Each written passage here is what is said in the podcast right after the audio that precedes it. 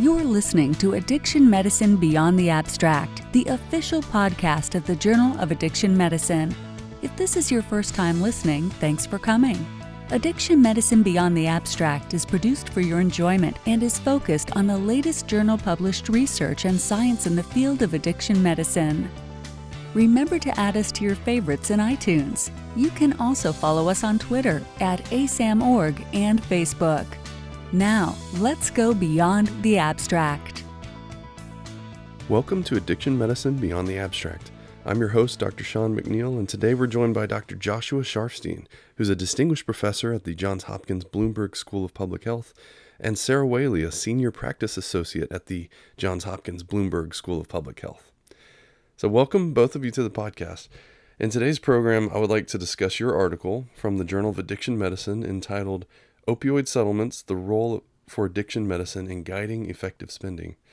Um, this article focuses on the roughly $56 billion of settlement funds, which is to be allocated to jurisdictions nationwide. So, Dr. Sharfstein, I would like to begin by um, having you give us some of your background, telling us about yourself, and describing how you got involved in the field of addiction medicine. So, I am actually a pediatrician, and my career has been in public health. And so my first introduction to addiction and addiction policy was working on Capitol Hill for Congressman Henry Waxman. Um, but then I became the health commissioner of Baltimore City, um, which has um, a major challenge of addiction. And so I became very interested in the kinds of policies that can address addiction and overdose at a population level. Um, and then I subsequently worked at the Food and Drug Administration and the Maryland Department of Health, and I engaged with issues of addiction in both roles. Since 2015, I've been at the Johns Hopkins Bloomberg School of Public Health, and I've worked with a number of different states and cities and counties as they have um, worked on the challenge that is um, drug use, overdose, and addiction in the United States.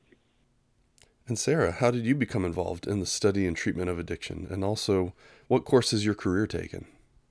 Yeah, so I started my career um, in social work. So I've worked for many years providing direct service to folks with mental health and um, behavioral health needs. I joined Johns Hopkins in 2018 working on a research team, and that research was primarily focused on people who use drugs. Um, I joined our current team in 2020 working on the Bloomberg Overdose Prevention Initiative, which is how I got involved um, kind of in the policy side of public health and addiction. Very good. Um, so, for some of our listeners who may be aware of the opioid settlements or, or may not be aware, um, can one of you please explain the origin and the scope of the opioid litigation and how it came to result in such a large settlement? So the uh, opioid epidemic that the nation has experienced over the last 20 or so years has its roots in um, a tremendous rise in prescribing of opioid medications for pain. And what has become increasingly evident is that that was not the result of um, a uh, methodical, thoughtful decision by the field of medicine to, you know, quintuple the number of um, or amounts of opioids prescribed.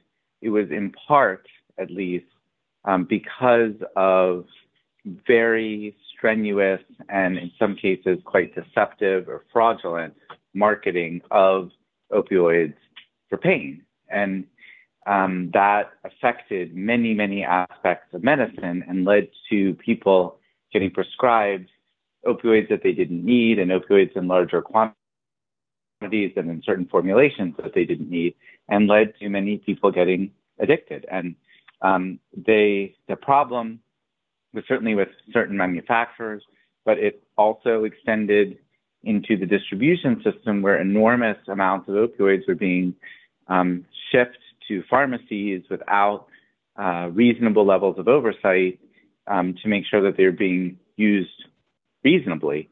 And that contributed to many people getting uh, opioids that they didn't need. And so um, as the scale and the consequences of this challenge have become apparent, um, litigation has followed, basically um, accusing the companies of being responsible for the harm to the population. Many hundreds and hundreds of thousands of people dying of overdose, many, many families and communities being devastated by the consequences. And so um, much of that litigation has been settled. In other cases, companies have gone bankrupt and um, the proceedings are playing out in bankruptcy court. But really, what we're seeing is funding that is becoming available because of the um, the consequences of the fraud and misconduct of certain companies, manufacturers, and others um, that uh, had a responsibility for the opioid crisis in the United States. And Sara, do you have a comment or perhaps an explanation of the cases and the dollar amount of the settlements? Yeah, so where we are now, and, and kind of, I think when we talk collectively about the opioid litigation and the opioid settlements, we are mainly talking about the cases that states and local governments have brought against the opioid manufacturers, distributors, and pharmacies. Um, there's separate cases brought by the tribes against those entities as well.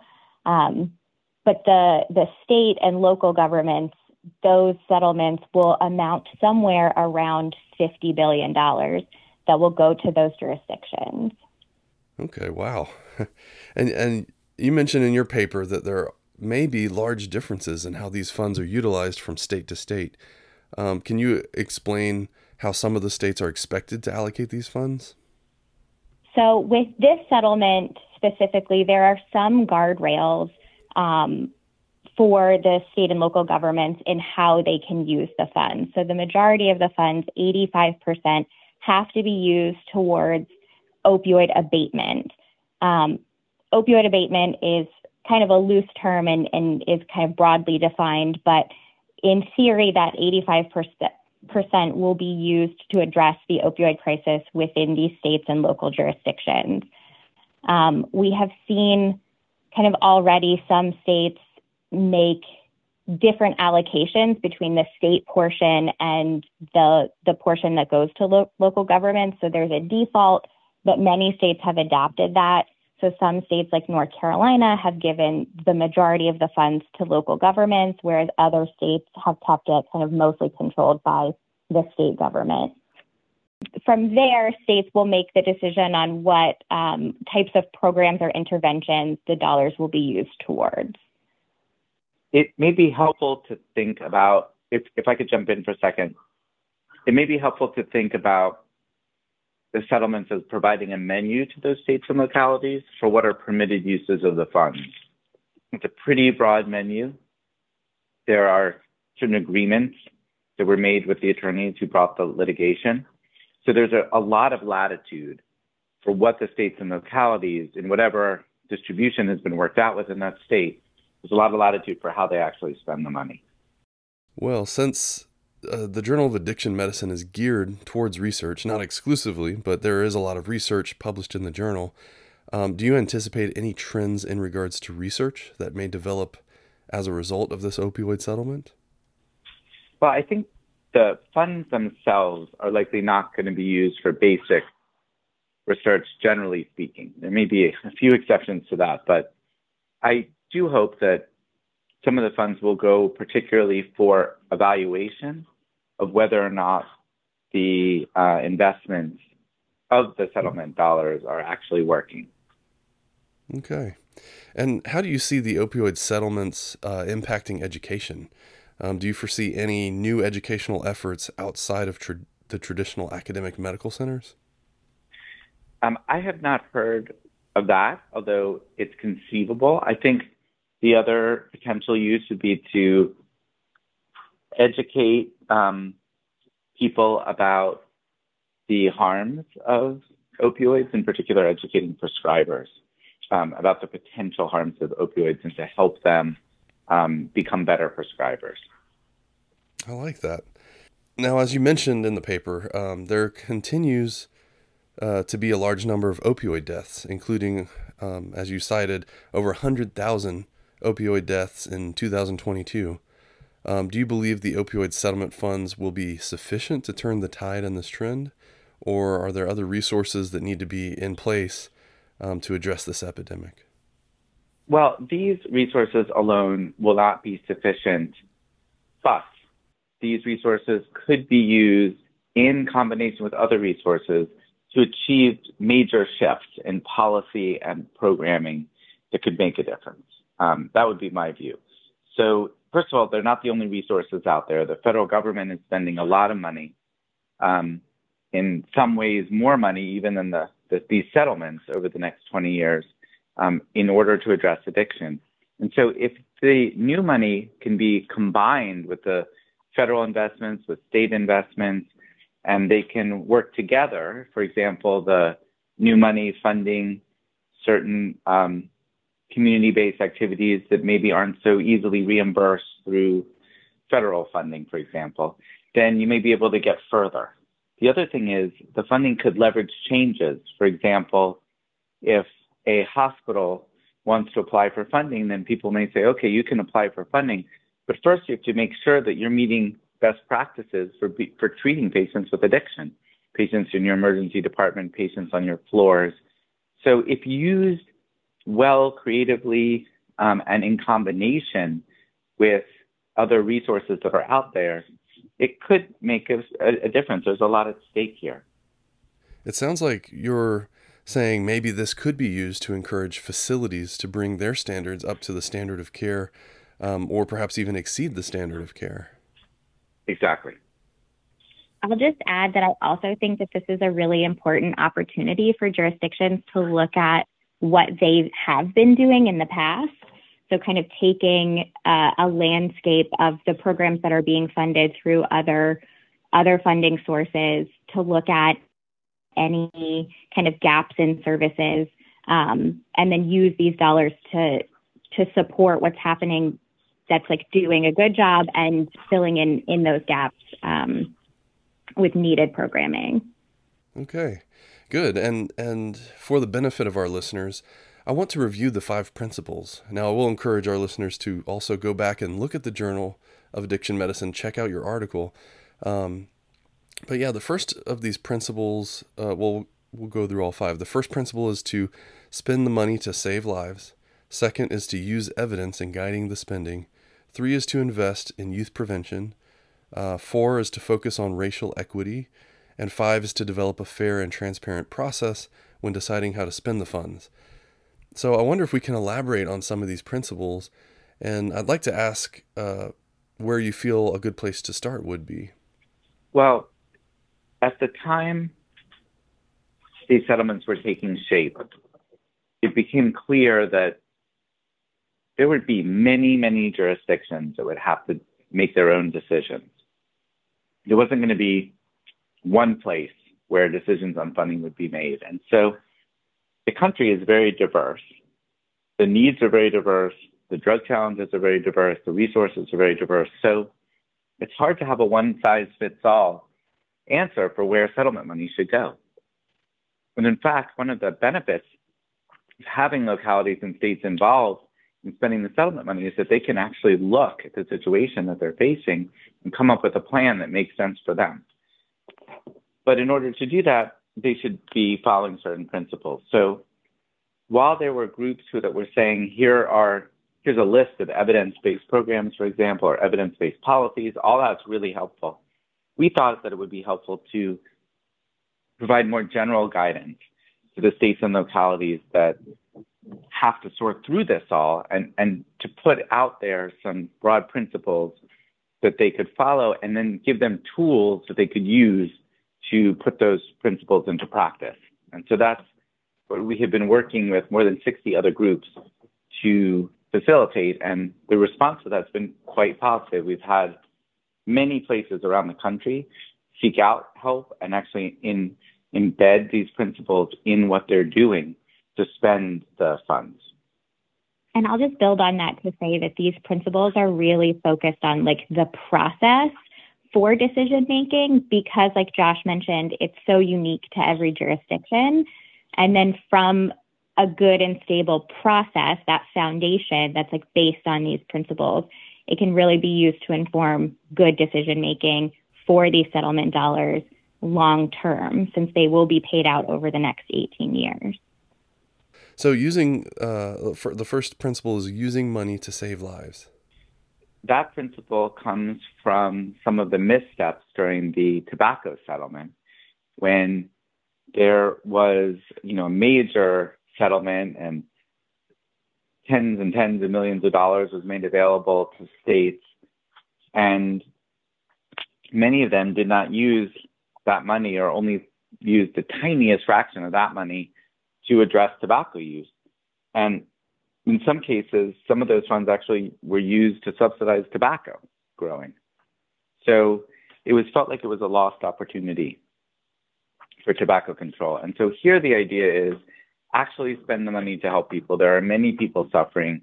We don't want to see um, jurisdictions trying to pay themselves back for money that they already spent, but not help the people who are still in need today. Okay. And Sara, do you have a comment uh, on the second principle, which is using evidence to guide spending? Yeah. So at this point, there is a large body of research um, from academic researchers and clinicians that show what works and what doesn't to save lives. Um, and so we really encourage state and local governments to to look at the evidence when they're making these funding decisions. So to continue to fund programs that are working and that are rooted in evidence, um, and to kind of steer away from ones that have been shown not to work. Uh, another piece of this principle is we really encourage jurisdictions to use either an existing needs assessment that is current and up to date or to, to do a new needs assessment to see you know what the evidence says specific to their jurisdiction where the dollars are needed what types of programs are working um, and how to make the biggest impact. Very good. Um, so the next one i think is a good one especially as a child and adolescent psychiatrist. I guess i'm biased. Um, but that is uh, the principle of youth prevention. Um, would one of you comment on this Sure, I'll take that one as a pediatrician. I think, you know, one of the dilemmas of the current crisis is that there is so much need today, and there's more need coming around the corner because there are so many young people who are under so much stress and turning to drugs. And so, um, here the principle is to have a balanced approach to make sure that there are investments to reduce the um, the the addiction problem in the future, even as you're working as a jurisdiction to kind of stem the bleeding now. And we um, are recommending really following the evidence here too, and not investing in programs that maybe have a local booster, you know, who thinks it really helped, you know, their class or something like that. But really, there's no evidence uh, that's good for it, and rather look at, at programs and types of efforts that build resilience, that um, have evidence behind them, and that uh, make sense for your community. So there's a structure for each of these kind of major principles, and the structure for youth prevention has to do with um, the kinds of efforts um, that have been demonstrated to work in the programs that specifically have been evaluated and found effective. Great. And the next one is focusing on racial equity. Um, Sara, could you explain the background behind this principle? Focusing on racial equity is a principle that was really important to us.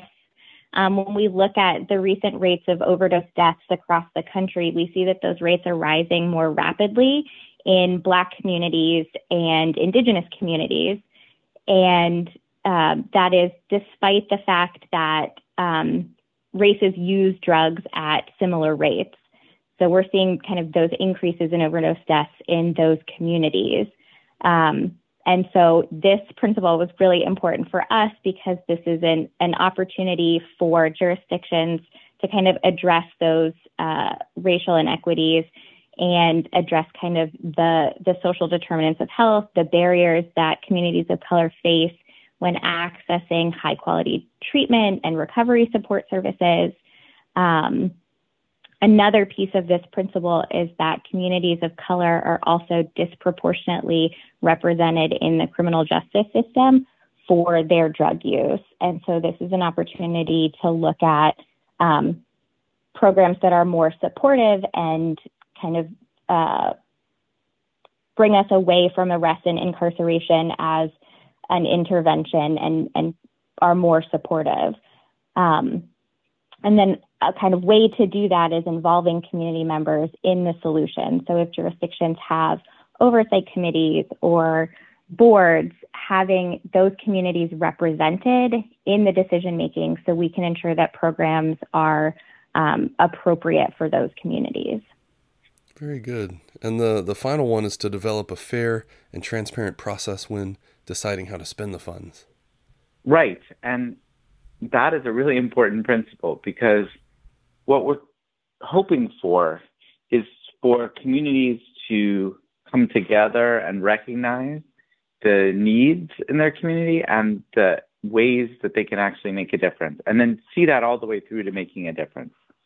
So, the idea here is first, there should be a process that people understand and can participate in. There should be opportunities for public comment. And when the decisions are made, people should understand what those decisions are. Um, and that then there should be opportunities to, to look at the results of that spending and be able to engage because this is a bit of a marathon and not a sprint. You know, the, the funding comes over 18 years.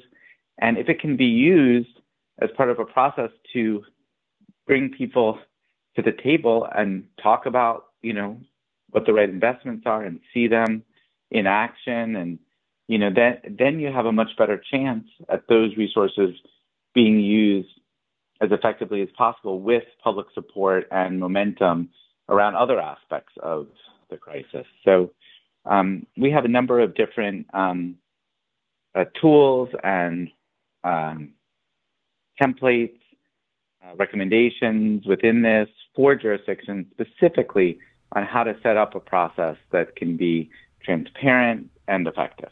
Good.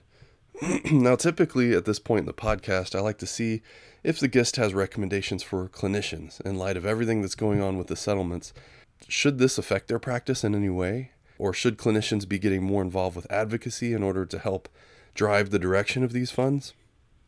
So, we absolutely would recommend that clinicians get involved in helping to drive the direction of these funds. Clinicians have been doing incredible work with so many patients and families suffering from the ravages of addiction.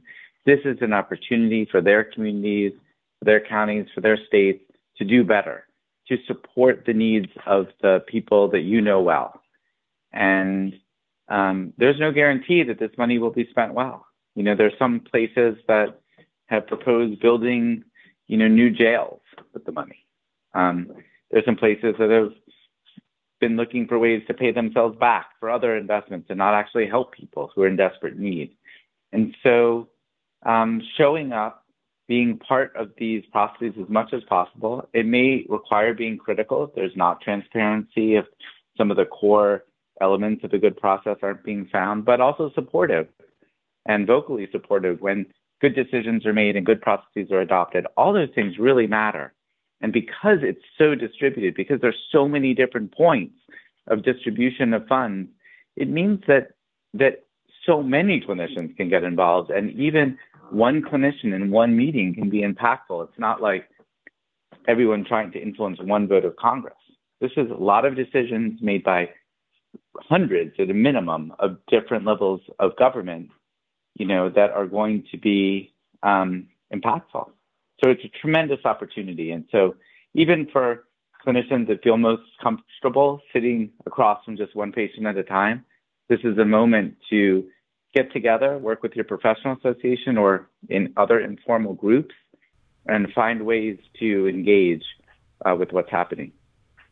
Now, those those are all great points. Um, uh, Sara, do you have any any parting thoughts?